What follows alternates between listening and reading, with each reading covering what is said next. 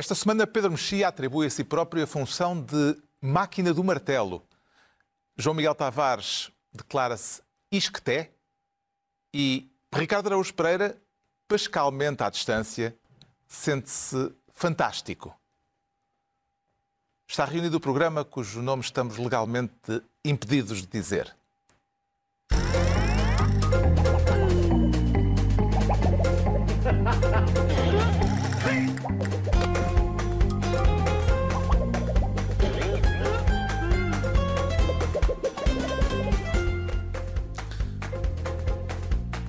Para viva, sejam bem-vindos. No final de uma semana em que os franceses repetiram o cenário de há cinco anos, Macron e Le Pen vão voltar a encontrar-se na segunda volta das presidenciais.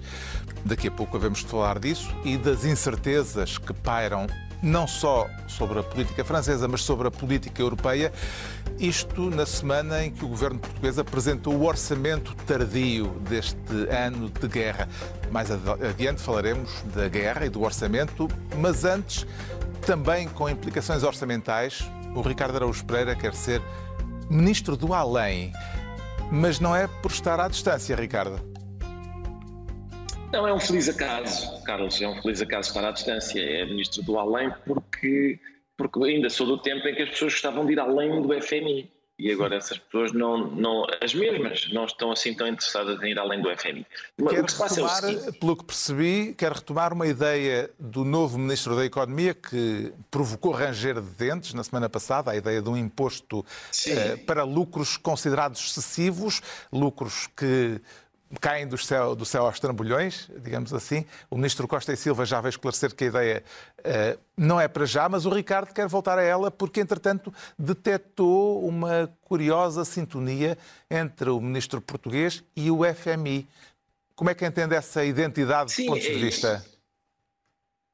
É uma identidade curiosa. O, o, a, ideia, de facto, que o ministro provocou ranger de dentes.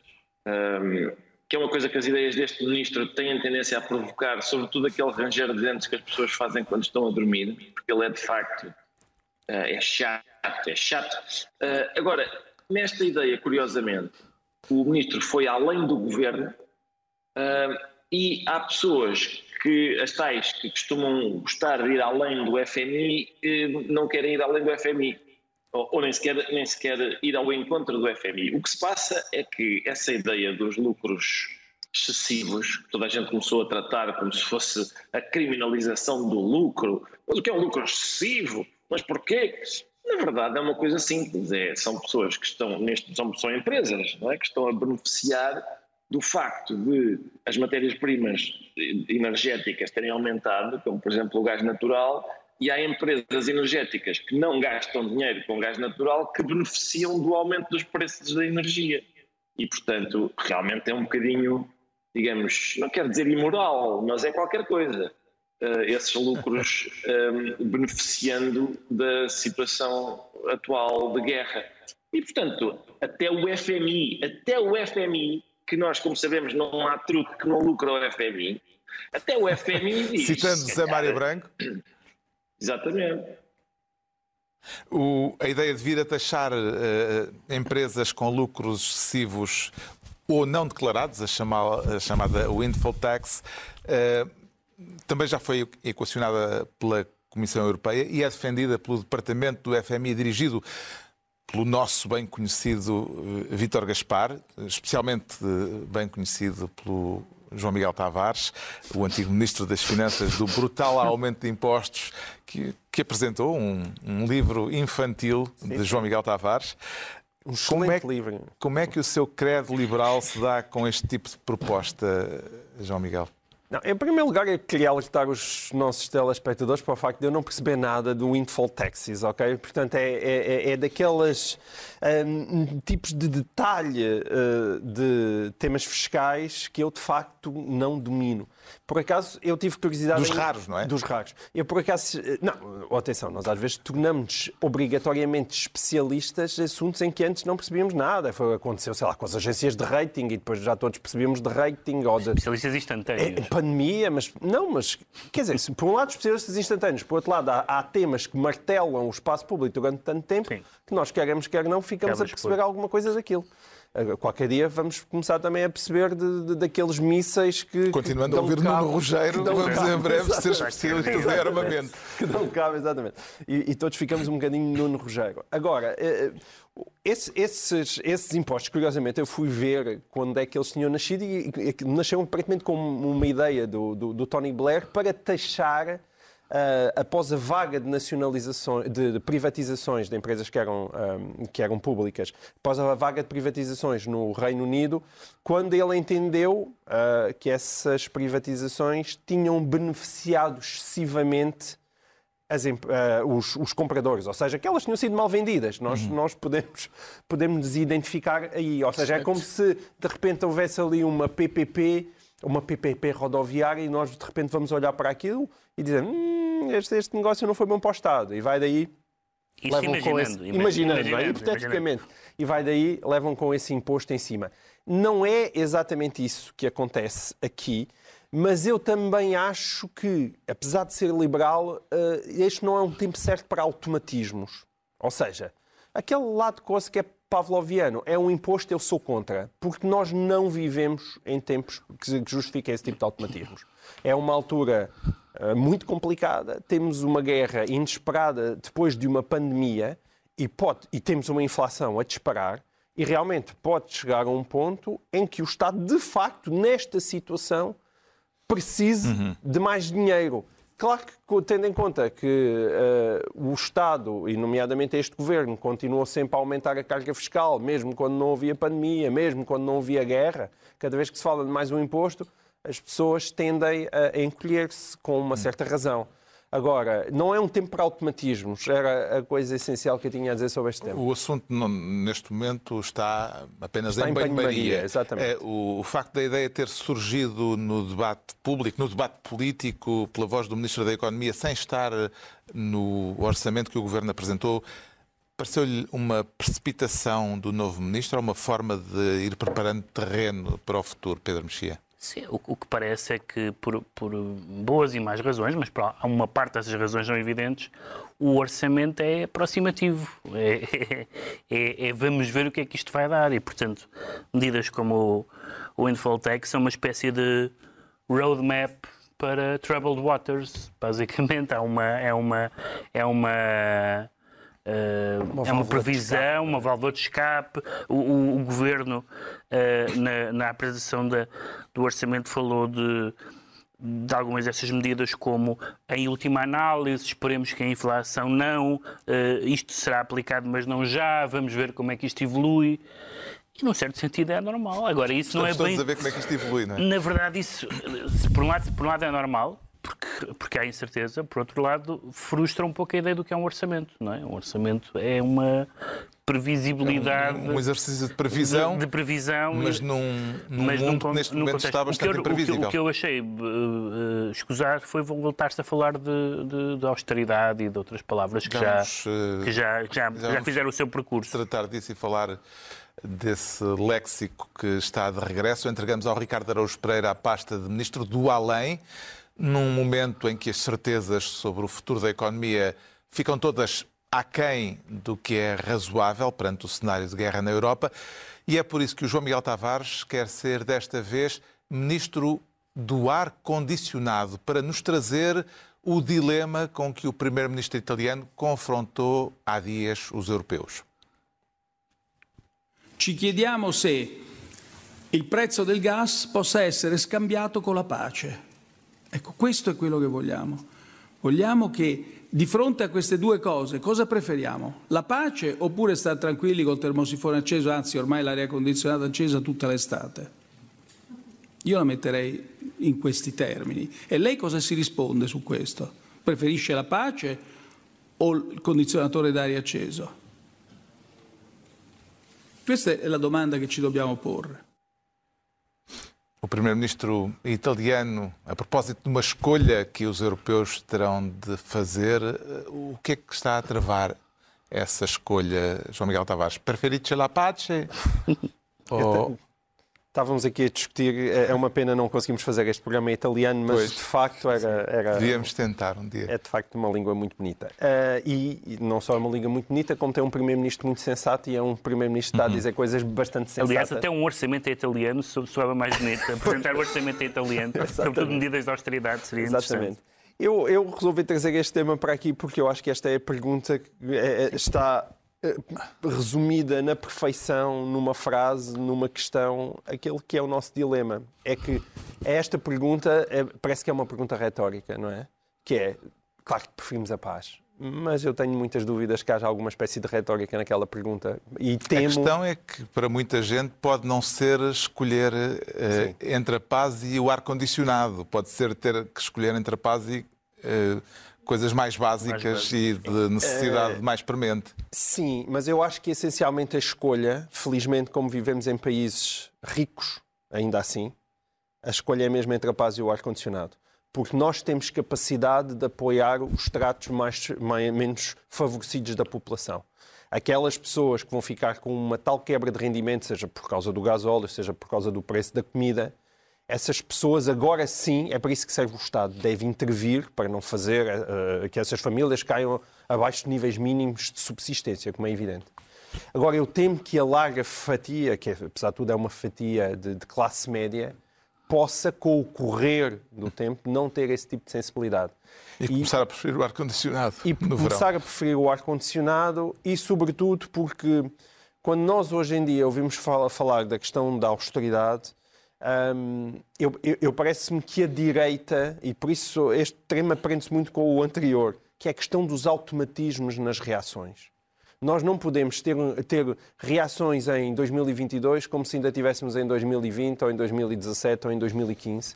Temos Ou que perceber que estamos realmente Ou num tempo como novo. se Isso é estivéssemos a ter importante. reações fora deste contexto específico, E fora que tem particularidades específico. muito específicas também. Fora este dilema também se nos aplica eh, a nós ou é uma questão premente, sobretudo para o norte da Europa? Não, acho que é um dilema que se aplica a nós e, e- e que une, na verdade, todos os países, não só do mundo ocidental, mas hoje em dia até do mundo eh, como um todo, no sentido em que para nós, se calhar, aquilo que mais nos afeta é os preços da eletricidade, mas se calhar no norte da África é o preço do pão. Ahm, M- Mas nós, países ricos, mais uma vez, que temos uma capacidade, apesar de tudo, para fazer face a este tipo de adversidade eh, que outros países não têm, acho que temos que enfrentar o problema da guerra com uma coragem que, que eu temo que não tenhamos, mas que pelo menos as pessoas que escrevem nos jornais, que falam na televisão, os partidos políticos, os, os ministros, acho que é a altura certa para liderar. E nós não estamos muito habituados. Nós, a seguir, haveremos de falar das eleições francesas, temos muito medo disso. Surgiu ainda esta semana, e nós debatíamos isso entre nós, um cartaz do PCP, onde, de repente, faz uma associação já absolutamente direta entre o esforço de guerra e, ahm, e aquilo que é E o, o aumento o aumento dos da- preços. da- dos preços, a chamada carestia. não Ou é? seja, Uma há dinheiro, diz o PCP, há dinheiro para apoiar a Ucrânia, mas não há dinheiro para as necessidades Mais eh, dos básicas. portugueses. E eu temo que isso que é um que- que é um cartaz primário e, a meu ver, à minha sensibilidade, um cartaz profundamente E ofensivo podia ser um cartaz do Chega. E que podia ser um cartaz do Chega. Ou seja, vão os portugueses sofrer por estarmos a ajudar estrangeiros. Um cartaz. eh, Mas eu, eu, eu acho é que com o correr do tempo, esse cartaz para muita gente pode tornar-se eficaz. Claro. E a única maneira dele não se tornar eficaz ou não tão eficaz assim é as pessoas, os partidos políticos, os comentadores estarem, eh, a meu ver, do lado certo da história. Mas em que medida é que o orçamento português eh, apresentado esta semana pelo Governo já reflete este contexto em que estamos a viver?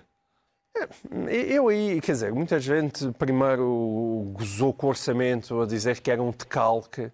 Mas vamos ver, por isso, mais uma vez, a questão dos automatismos. Enquanto António Costa foi justamente criticado durante muito tempo por andar a navegar à vista, ele agora tem que navegar à vista. É.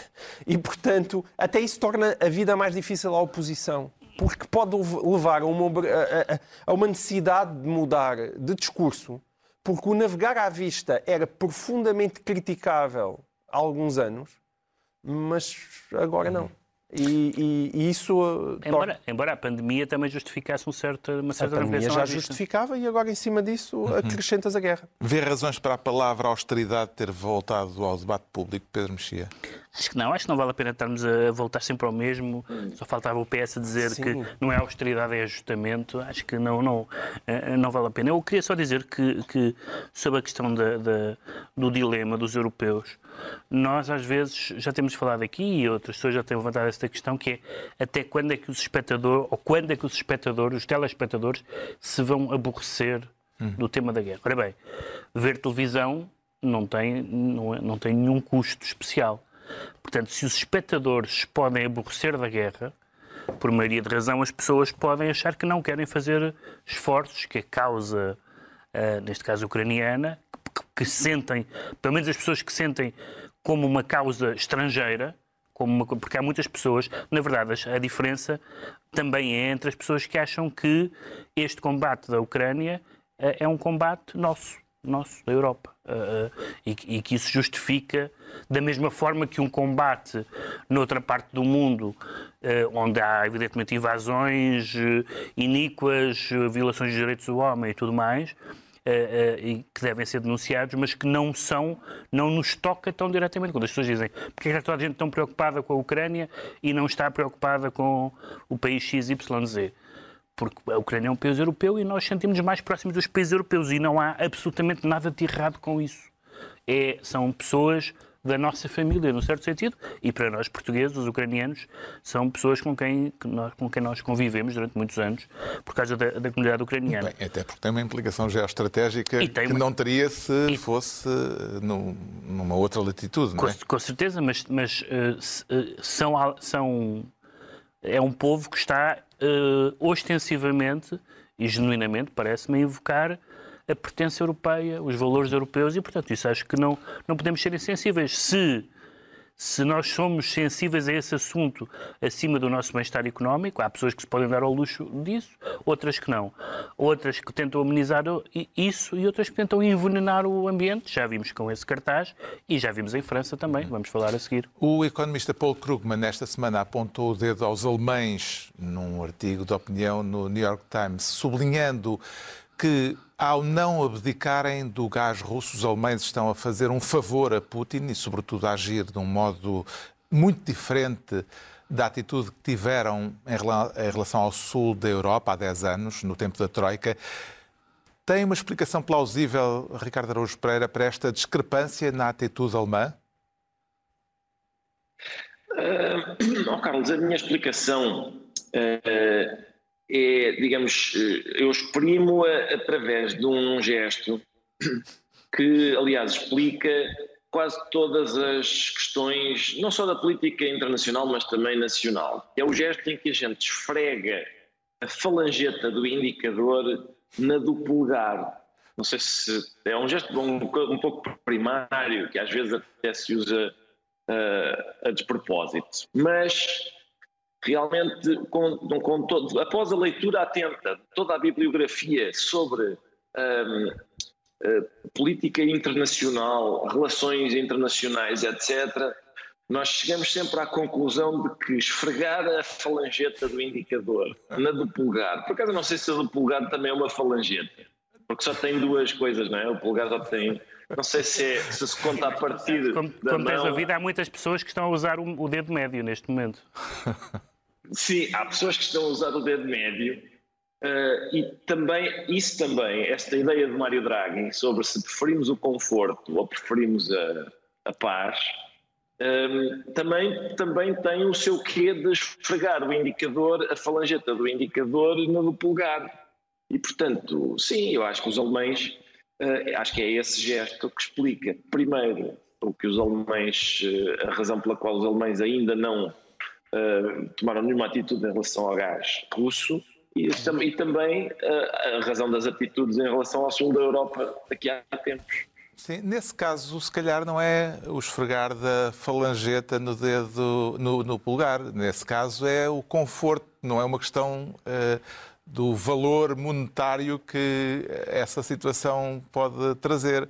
É, é mais uma questão do, do, conforto pessoal. Mas, de, É certo. Não, não querendo pôr em causa essa belíssima metáfora uh, que nunca teve tradução até agora nesta conversa visual, mas vamos deixá-la assim, porque lá em casa as pessoas estão neste momento a, a exercitar essa, essa descrição Sim. com as falangetas. Sim, sim, mas essa, essa questão do conforto tem a ver com o gesto, atenção, isso tem a ver com o gesto, porque o conforto, eh, ainda por cima barato, sim, eu acho que está intimamente relacionado com isto, com esta questão. Atenção, este gesto da falangeta do, do, do indicador a esfregar na polegar é, é, o que eu digo, explica boa parte das coisas na uhum. vida. É, é, só, o Marx levou mais tempo a explicar isso porque não, não, não podia, na altura, esfregar a falangeta do. Tinha que. Isso era, era impublicável, não é?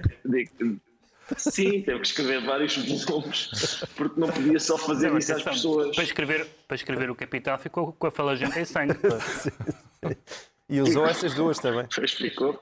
Usou exatamente as mesmas. Como é que viu, entretanto, o reaparecimento de Putin esta semana, não dando mostras de ter qualquer intenção de abrandar o, a ofensiva militar? Ele diz que não teve escolha. Exato. Sim, ele diz que não teve escolha. Uh, isso, quer dizer, acho que não me lembrou só a mim, lembrou a toda a gente. Não tive escolha, isto dói-me mais a mim do que à Ucrânia. Só acontece porque eu gosto tanto da Ucrânia. Sim, sim, é, sim, todo, esse, todo, sim, todo esse vocabulário do agressor doméstico uh, que começa com o não tive escolha e com outras desculpas do tipo, acho que estamos habituados a ele. O João Miguel Tavares fica então ministro do ar-condicionado. É vez do Pedro Mexia se tornar ministro da barragem. E estará em construção essa barragem ou ainda faltam estudos e análises eh, para que ela venha a ser edificada? Não, está tremida a barragem, ou a barreira, a barreira. talvez, melhor, melhor dizer é, le barrage. É. mas em barragem em francês. Sim, um... estamos a falar das eleições francesas e uh, da barragem à, à extrema-direita, da barreira à extrema-direita, agora que Macron e Le Pen uhum. uh, voltam a disputar a segunda volta das presidenciais. Subscreve a frase do presidente candidato quando ele diz que ainda nada está decidido? Bem, as, não só todas as sondagens sugerem isso, como nós temos. Até agora todas as sondagens dão a vitória a Macron, mas, apesar de por curta margem. Mas por curta margem. Uh, e, nós há... te, e, nós temos, dois temos três blocos, os partidos, incluindo alguns dos partidos do sistema, tiveram votações abaixo dos 5%, e temos três blocos, que é à volta dos 20 e tal por cento, ou todos com 20 e tal por cento, que é o bloco centristas, chamamos-lhe assim, de Macron, o voto de extrema-direita e o voto da esquerda radical de, de Mélenchon. Ora bem, tendo esses três blocos à volta de 20%, a conclusão lógica é que ganhará quem os votantes de Mélenchon apoiarem. Quem tem lido jornais franceses e visto televisão francesa e ouvido os, os, os uh, uh, militantes e apoiantes de Mélenchon, uh, ficou convencido que muitos deles não votarão Macron Há em nenhuma circunstância. indicar que uma maioria uma, uma, uma, parte significativa, não é uma maioria, não, uma não é parte uma maioria, significativa não é uma maioria. poderá mesmo votar na só Marine que, Le Pen. Só que a Marine Le Pen já conta com 7% no papo de 5 de, de, Zemmour, de Zemmour uh, no outro candidato da extrema-direita. Portanto, vamos somar aquela. Somando esses 7%, já está à frente de Macron. E depois é saber como é que se divide, como é que se divide esse eleitorado. Sendo que, e muitas pessoas têm escrito, o João Miguel também escreveu sobre isto esta semana, uh, neste momento está a desenhar-se um confronto de classe basta ver, aliás, as zonas e as classes sociais e profissionais onde o Macron teve melhores votos. Se se está a desenhar um confronto de classe e tendo Marine Le Pen deixado a agenda identitária para Zemmour e, e, e lutado pela, por questões do poder de compra, etc., então pode-se dizer que Marine Le Pen fala mais ao eleitorado de esquerda, ao eleitorado popular de esquerda, do que, eh, sobretudo porque não falou do, do Islão e dessas coisas. Está, está, lá tudo, naturalmente, mas fala mais do que Macron, que é considerado um, um homem da, das elites, de um 1%, uh, uh, uh, altivo e arrogante e tudo mais. E, portanto, este voto pode-se decidir não como uma barreira à extrema-direita, mas como um choque de classes sociais. Uh, e esse choque de classes sociais pode levar, vai ser, vão, vão ser precisas muitas, muitos dias de reflexão muito sérios dos eleitores de Mélenchon, e não só de Mélenchon, não é, não é claro que a direita tradicional vote toda uh, Macron, para saber se, se, a escolha vai ser uma escolha ideológica de barreira à extrema-direita ou vai ser uma escolha ideológica de esta senhora fala para o povo, digamos assim. Uhum. Tudo isto é bastante fictício, mas suponhamos que isto é verdade. Esta senhora fala para o povo, este, este senhor fala para as elites. Eu não sou das elites, portanto, não, ou não voto nele ou voto nela. Em que efeito é que teria a nível europeu uma eventual já, vitória da candidata da extrema-direita? Já sabemos, eh, já sabemos que ela anunciou que a, a França se retirará da, da, parte militar da NATO, que aliás era a posição clássica da França, mas já não era há alguns anos portanto, que é uma posição que eu acho muito divertida e muito francesa, que é fazem parte da aliança militar NATO, exceto na parte militar, que é um, gosto muito dessa, isto é, que, que, as tropas francesas não ficam sob o, sob o comando da NATO, e já anunciou que deseja estreitar os laços com a Rússia depois, de, depois disto passar, disse ela, depois disto se resolver, estreitar as relações com a Rússia. O que, aliás, só lhe fica bem, porque mostra gratidão ao seu financiador Vladimir Putin. E, Será que na segunda é volta absolutamente desastroso. haverá eh, possibilidade, de, neste período de campanha eleitoral, dessa questão de, do, do alinhamento com a Rússia, que passou mais ou menos eh, pois, por entre os pingos da é chuva na primeira volta voltamos, volta, vir à tona? Voltamos ao ar-condicionado, porque o Putin, o Putin não, o Macron fez gala na campanha, ou até no pré-campanha, de se apresentar como um, um, um, player internacional, ir a Moscovo. E... Sim, praticamente não fez campanha eleitoral no país. Pronto, e portanto ser aquilo que eles chamam, uma expressão em diplomacias... aquilo que eles chamam o efeito bandeira, isto é, de, de ser a França... E que bem uh, uh, não, só, não só não teve grandes efeitos, mas mais do que isso, uh, para os eleitores, como são a maioria dos eleitores, para quem o número um a questão número um é o poder de compra, não só a política externa francesa não, não parece ser a primeira, a primeira preocupação, como a política externa francesa, que implique dificuldades económicas, ar-condicionado, ar-condicionado na melhor das hipóteses, não é? É não é uma boa notícia. E, portanto, desse ponto de vista, é uma, há aqui uma tempestade perfeita. Eu acho que o mais provável é que o Macron ganhe a justa. Mas não é como das outras vezes que aconteceu com Jean-Marie Le Pen eh, quando Sim, não vão ser os 80% com ou que quando, Chirac ou quando, ou quando. Marine, ou quando Marine Le Pen também passou à segunda volta, em que, pronto, percebia toda a gente não de extrema-direita vai votar no candidato mesmo contrariado. O grau de rejeição de Macron, como se viu nos gilets, nos coletes amarelos e tudo mais, o grau de rejeição a Macron é muito, muito grande. Com os resultados eh, de domingo, pode concluir-se, Ricardo Araújo Pereira, que foi o voto contra o sistema que ganhou a primeira volta? É uma leitura possível, Carlos, e esse voto contra o sistema, uma vez que as pessoas contra o sistema não propõem claramente um novo sistema, ou quando propõem é um sistema bastante sinistro, isso é um bocadinho aflitivo. Isto aqui em França, em França, tem, isto não é de agora, aliás, há, há, uma, várias gerações de Le Pens têm andado uh, paulatinamente a subir na, nas, nas, nas, suas votações, ou seja, aquilo que a gente está a assistir em França há muitos anos é uh, tantas vezes a democracia vai à fonte que um dia fica sem a asa. Uh, e portanto é isso. É, é, eu, que há tempos um, havia um texto do Francisco Louçã que dizia uma coisa que eu acho que é evidente, que é a democracia uh, tem a extrema-direita combate-se quando a democracia consegue responder uh, politicamente aos problemas sociais que a, que a extrema-direita explora.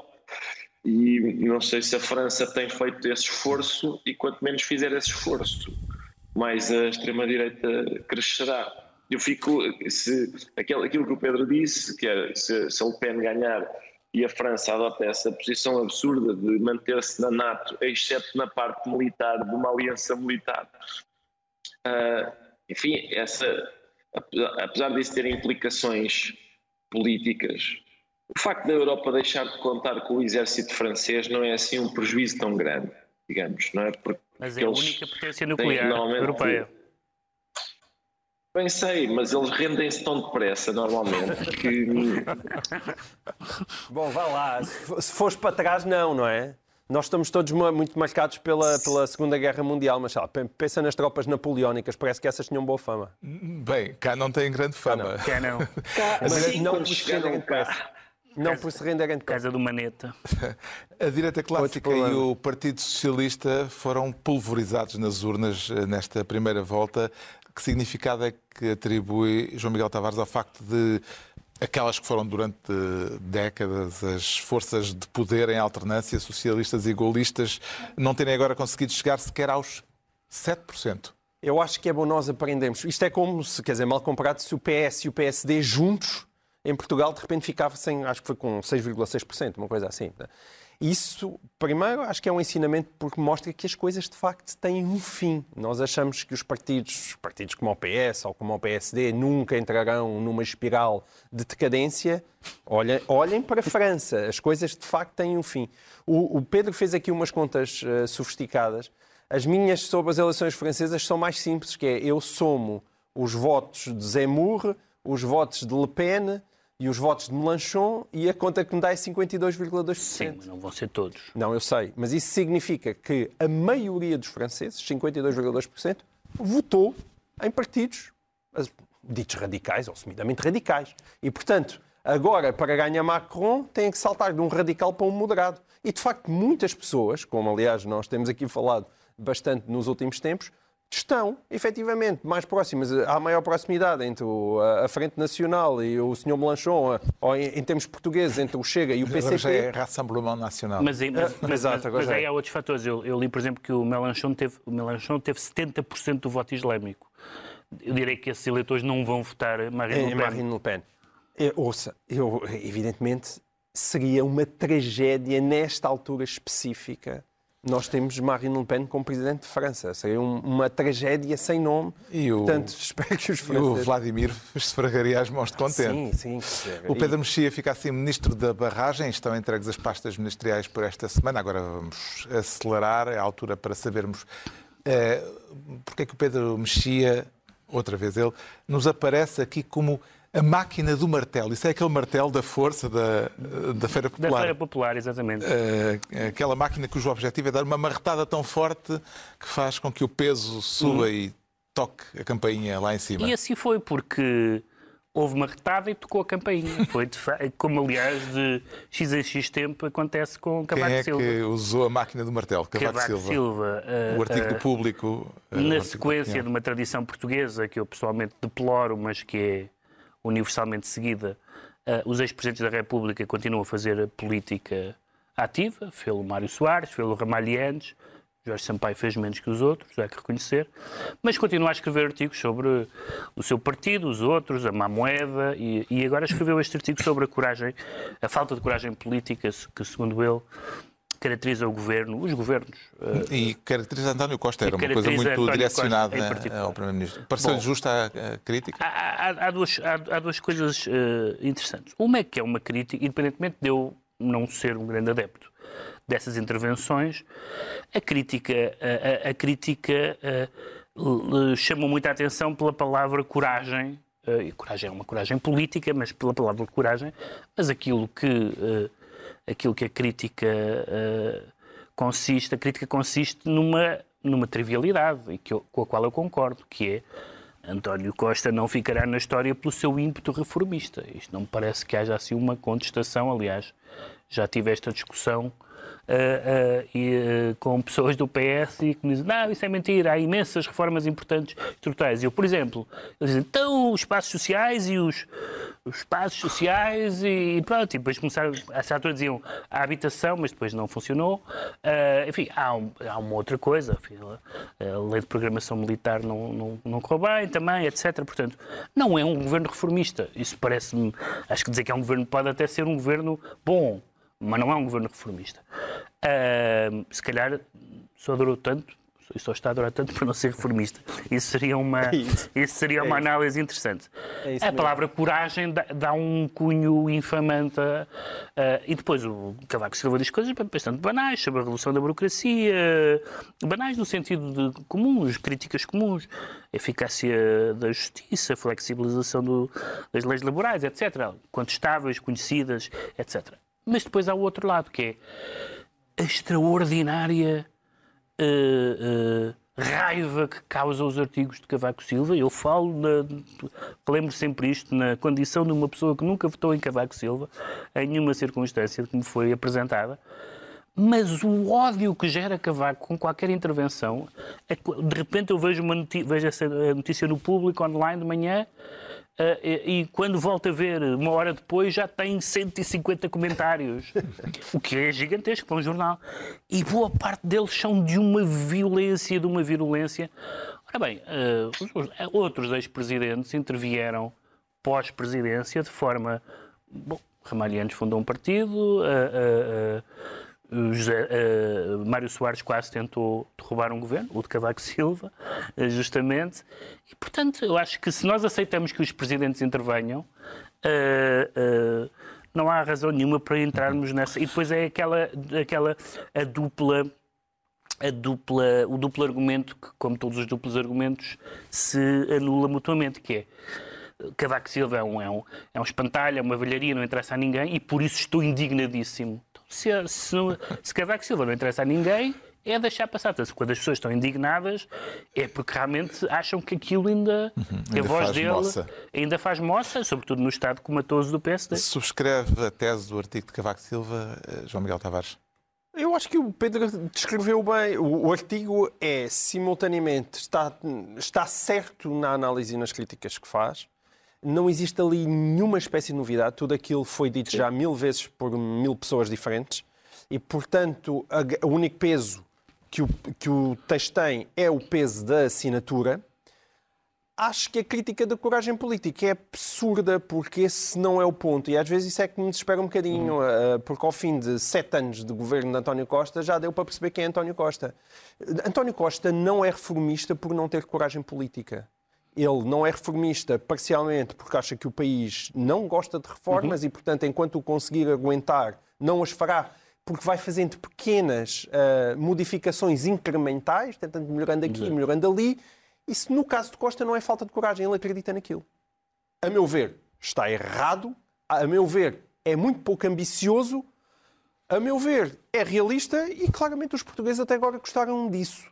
Se... Dá-se também o facto de termos vivido, pelo menos nos últimos dois, três anos, em circunstâncias totalmente anómalas, em não, que também não era. bem, mas isso foi os últimos dois, três anos. Grandes... Mas antes disso houve outros cinco anos que já lá estava António Costa. E as coisas também nunca mexeram. Eu não sei porque é que uh, uh, o Cavaco Silva resolveu escrever isto agora. A única coisa que eu digo é, espero que aquilo não seja uma espécie de sugestão de guião para o futuro líder do PSD porque se aquele uhum. for o guião, vai-lhe acontecer ao mesmo que os anteriores líderes do PSD.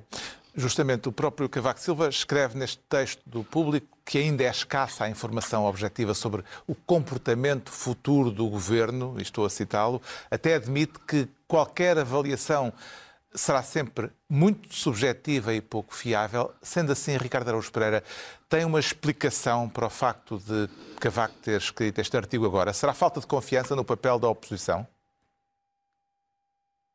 Pois, atenção, esse é um ponto interessante, que é o artigo é crítico de António Costa a um ponto que se torna humilhante para a oposição, porque isso é uma coisa que eu tenho dito aqui várias vezes e que às vezes até é difícil de, pelo juiz, é difícil de aceitar, mas que me parece verdadeira, que é, em democracia, quem perde tem responsabilidade política na derrota, evidentemente, porque não conseguiu persuadir, fazer o seu trabalho, que é persuadir quem manda, que é o povo.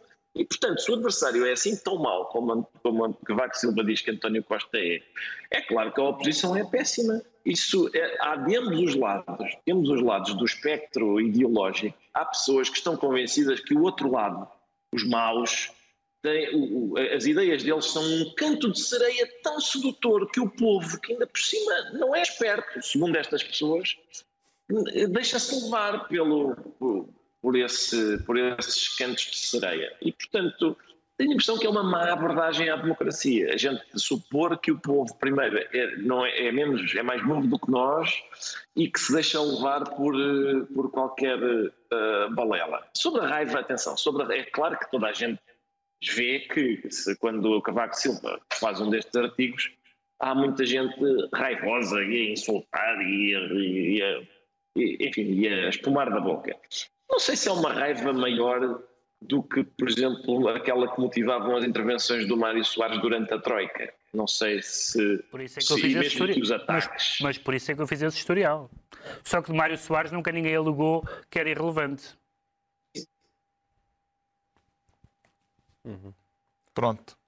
Damos por, damos por concluído o assunto. Eu pensava que ainda havia réplica não. por parte do Ricardo. Está esclarecido porque é que o Pedro Mexia se declara... Consegui, eu não consegui ouvir a última parte. Hum. Pronto, mas depois vê a gravação. Depois vês o, depois o programa. Está esclarecido porque é que o Pedro Mexia se declara o martelo da força. Quanto ao João Miguel Tavares, também rapidamente, diz sentir-se isqueté. Uh, está a pensar uh, inscrever-se no Instituto Superior de Ciências do Trabalho da empresa? Não estou, não estou. Eu bem gostava de estudar um bocadinho mais na minha vida, mas a minha vida profissional. O que é que o faz então esta semana dedicar uh, esta atenção ao Isqueté? Não, o Isqueté tem tido alguma atenção ao longo dos tempos. Eh, aliás, há artigos interessantes sobre a ligação entre o Isqueté e o PS. Uhum. E eu, de facto, comecei a tentar olhar para o Isqueté com um bocado mais Isto esta semana tem a, a pertinência de João Leão, ex-ministro das Finanças, ter sido uh, empossado uh, vice-reitor do ISCTE. Exatamente. Essa era a motivação, sendo que, só para esclarecer, João Leão já era uh, professor no ISCTE. Desde 2008. Só que não era reitor, não é? E, portanto, Vice-reitor. Exatamente. Porque Mas vê, reitora... vê nisto algo de irregular uh, ou é apenas uma questão de curiosidade? Não, irregular não. Isto, isto, a gente para aqui não precisa de só trazer irregularidades. Nós para aqui trazemos também coincidências e chamadas de atenção que é estejam atentos, vejam, escrutinem. Primeiro, quando é sempre importante, como regra geral numa democracia, um ministro das Finanças, quando sai, saber para onde é que ele vai. Saber para onde vai Vitor Gaspar, Mário Centeno e João Leão. João Leão era professor no ISCTE, regressa como vice-reitor. Foi porrar. E para, e para a área do desenvolvimento económico, não é desenvolvimento, desenvolvimento estratégico, é assim a, a, o cargo que ele tem. E, portanto, nós já tínhamos uma reitora, que foi uma antiga ministra do PS, Maria de Lourdes Rodrigues, portanto, agora temos um vice-reitor que é um ministro, um antigo ministro do PS, e temos, eu pus-me a fazer contas, temos sete ministros. Sete ministros em 17 que ou foram professores no ISCTE, ou foram formados no ISCTE, ou pertenceram ao Conselho dos Curadores do ISCTE. E esta dimensão no Instituto, nós não estamos a falar de uma universidade, não é como a Universidade de Coimbra, a Universidade de Lisboa, a Universidade Nova, é um instituto específico.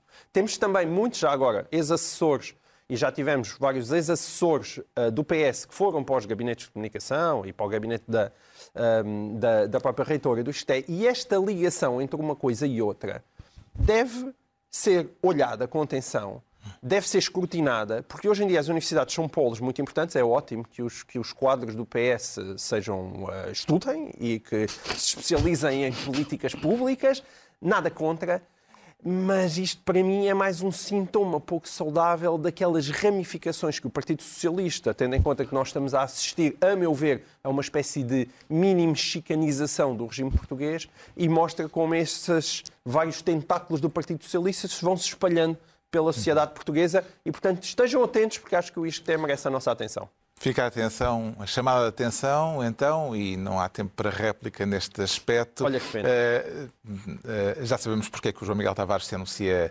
no ISCTE. Agora, também muito rapidamente, não é, Ricardo? Vamos tentar perceber porque é que sim, o Ricardo Araújo Pereira se declara fantástico. Isso é tudo autoestima? Não, não, não é, não, não é referente a mim, Carlos. É sobre ah. este filme. Eu acho que é um filme do universo uh, uh, do Harry Potter. Filme hum. que está, na, está a ser emitido na China e tem Sim. lá, pelos vistos, duas personagens... Percebi que quer, quer falar de um caso de censura uh, com esse filme americano na China. o que é que ele tem de especial, este caso?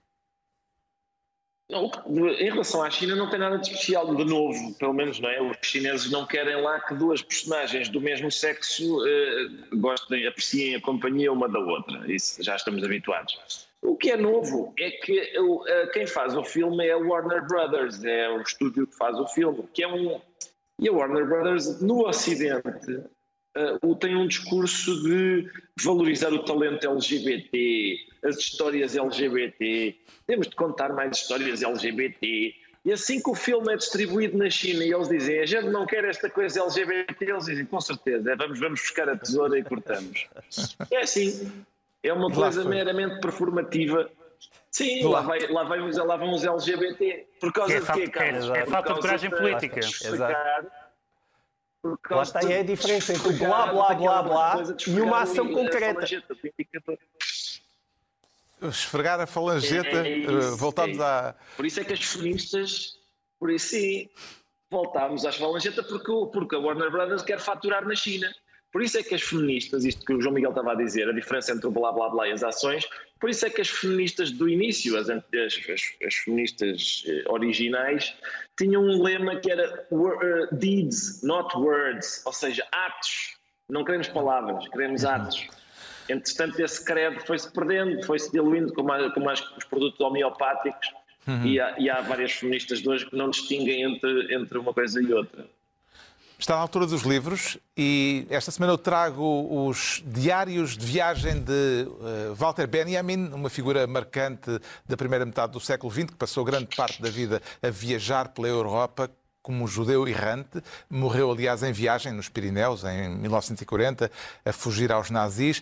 O responsável por esta edição, João Barrento, classifica Benjamin como um viajante compulsivo e singular uma das muitas razões para essa singularidade é o modo como estes diários foram escritos. São diários de viagem redigidos retrospectivamente, ou seja, escritos já algum tempo depois dos acontecimentos que descrevem, o que lhes dá uma carga reflexiva adicional. Eh, ainda assim, nestes textos, ao contrário do que acontece em boa parte dos ensaios que Benjamin escreveu, ele não recusa a primeira pessoa do singular, usa a palavra eu eh, com eh, abundância, o que nos dá, a nós leitores, uma experiência de proximidade com o autor, por vezes surpreendente, como quando o marxista Benjamin não esconde no Diário de Moscou o desencanto pelas promessas comunistas por cumprir. Aliás, já no final do livro, Benjamin transcreve uma frase significativa de Bertolt Brecht, eh, também ele já desencantado, em 1938, considerando o que na Rússia, eh, considerando que na Rússia não foi implantada uma ditadura do proletariado, mas uma ditadura sobre o proletariado. Diários de Viagem de eh, Walter Benjamin, edição da Assírio Alvim. O Pedro Mexia traz cartas escritas à PID por cidadãos anónimos. Sim, é um livro de Duncan Simpson, chama-se Tenho o Prazer de Informar o Sr. Diretor. Uh, cartas de portugueses à PID entre 58 e 69, que tem evidentemente uma parte uh, arquivística muito importante e que tem vários, uh, várias dessas cartas aqui reproduzidas em facsimile. E é um, é, um, é um texto muito interessante porque é, é muito revelador e é, de certa forma, tem uma tese, digamos, polémica, que é a ideia de que uma coisa é a memória do Estado Novo, outra coisa é a história do Estado Novo e que a memória se faz muito, como é natural, ligada à memória do antifascismo e a memória do antifascismo é uma memória, digamos assim, heroica de repressão e resistência. Ele diz que isso é verdade, é inegável, aliás, eh, mas também há o outro lado, como há em todas as ditaduras, e que explica, de certa forma, a, a, a duração de algumas delas, que é o que aqui está nestas cartas, que são pessoas que. Ele, fala da delação como uma cultura generalizada em Portugal, e portanto pessoas que, havendo uma polícia política, se aproveitam disso, a instrumentalizam, fazem, fazem queixa de vizinhos, uh, uh, põem-se à disposição, uh, vingam-se de inimigos e, portanto, é, é, uma, é um lado ligeiramente incomodativo sobre a história da resistência ao Estado Novo, ou da não resistência, com formas que era necessário que existisse também. O João Miguel Tavares traz memórias de um advogado com poder. Exatamente, as memórias de Proença de Carvalho, portanto, Justiça, Política e Comunicação Social. A capa tem uma gralha, diz Memórias do Advogado, é Memórias Seletivas do Advogado. Registros de interesse, eu fui processado por José Sócrates e o advogado era Proença de Carvalho, portanto eu fui processado por, por Proença de Carvalho e ganhei. E, que, que, e ganhei, isso que eu e ganhei, ah, bom, ganhei. Ah, bom. Agora, este livro é mesmo muito interessante e está muito bem escrito, vale muito a pena ser lido. Ele começa na, na herança Sommer, portanto estamos ainda a falar da década de 60 e vem por aí fora, para é há 25 anos. E, portanto, Sócrates, Salgado, Angola, Manuel Vicente e todas essas coisas boas, Global Media, não constam aqui. Ele diz que ainda não passou o, tempo suficiente e que talvez quando o tempo... Ele tem 80 anos. Ele tem 80 anos, espero que viva até aos 100, porque eu quero muito ler os últimos 25 anos. O Ricardo Araújo Pereira sugere muito rapidamente uh, conversas com um Nobel. É, exatamente. Conversas em Princeton, chama-se isto. Como o próprio título indica, as conversas decorrem na Universidade de Princeton entre não só este professor Ruben Galo, mas também vários alunos. Eh, Princeton é onde está o espólio do Mário Vargas Llosa, às vezes ele passava lá umas temporadas. Isto é uma hipótese de o leitor eh, desfrutar também do curso que, que eh, Mário Vargas Llosa dava lá, começa a falar sobre teoria de romance, depois passa por várias obras, o processo de escrita, o nascimento das ideias e de algumas das personagens, e tem a vantagem de alguns dos alunos de Princeton que estão a trabalhar no espólio estarem a participar na conversa e confrontarem o autor com correspondência, versões de romances, etc., de que ele já nem, se lembra, e isso eh, ajuda a conversa a fluir e a aprofundar-se. Assim se conclui mais uma reunião semanal, dois a oito dias à mesma hora, os mesmos de sempre, Pedro Mexia, João Miguel Tavares e Ricardo Araújo Pereira.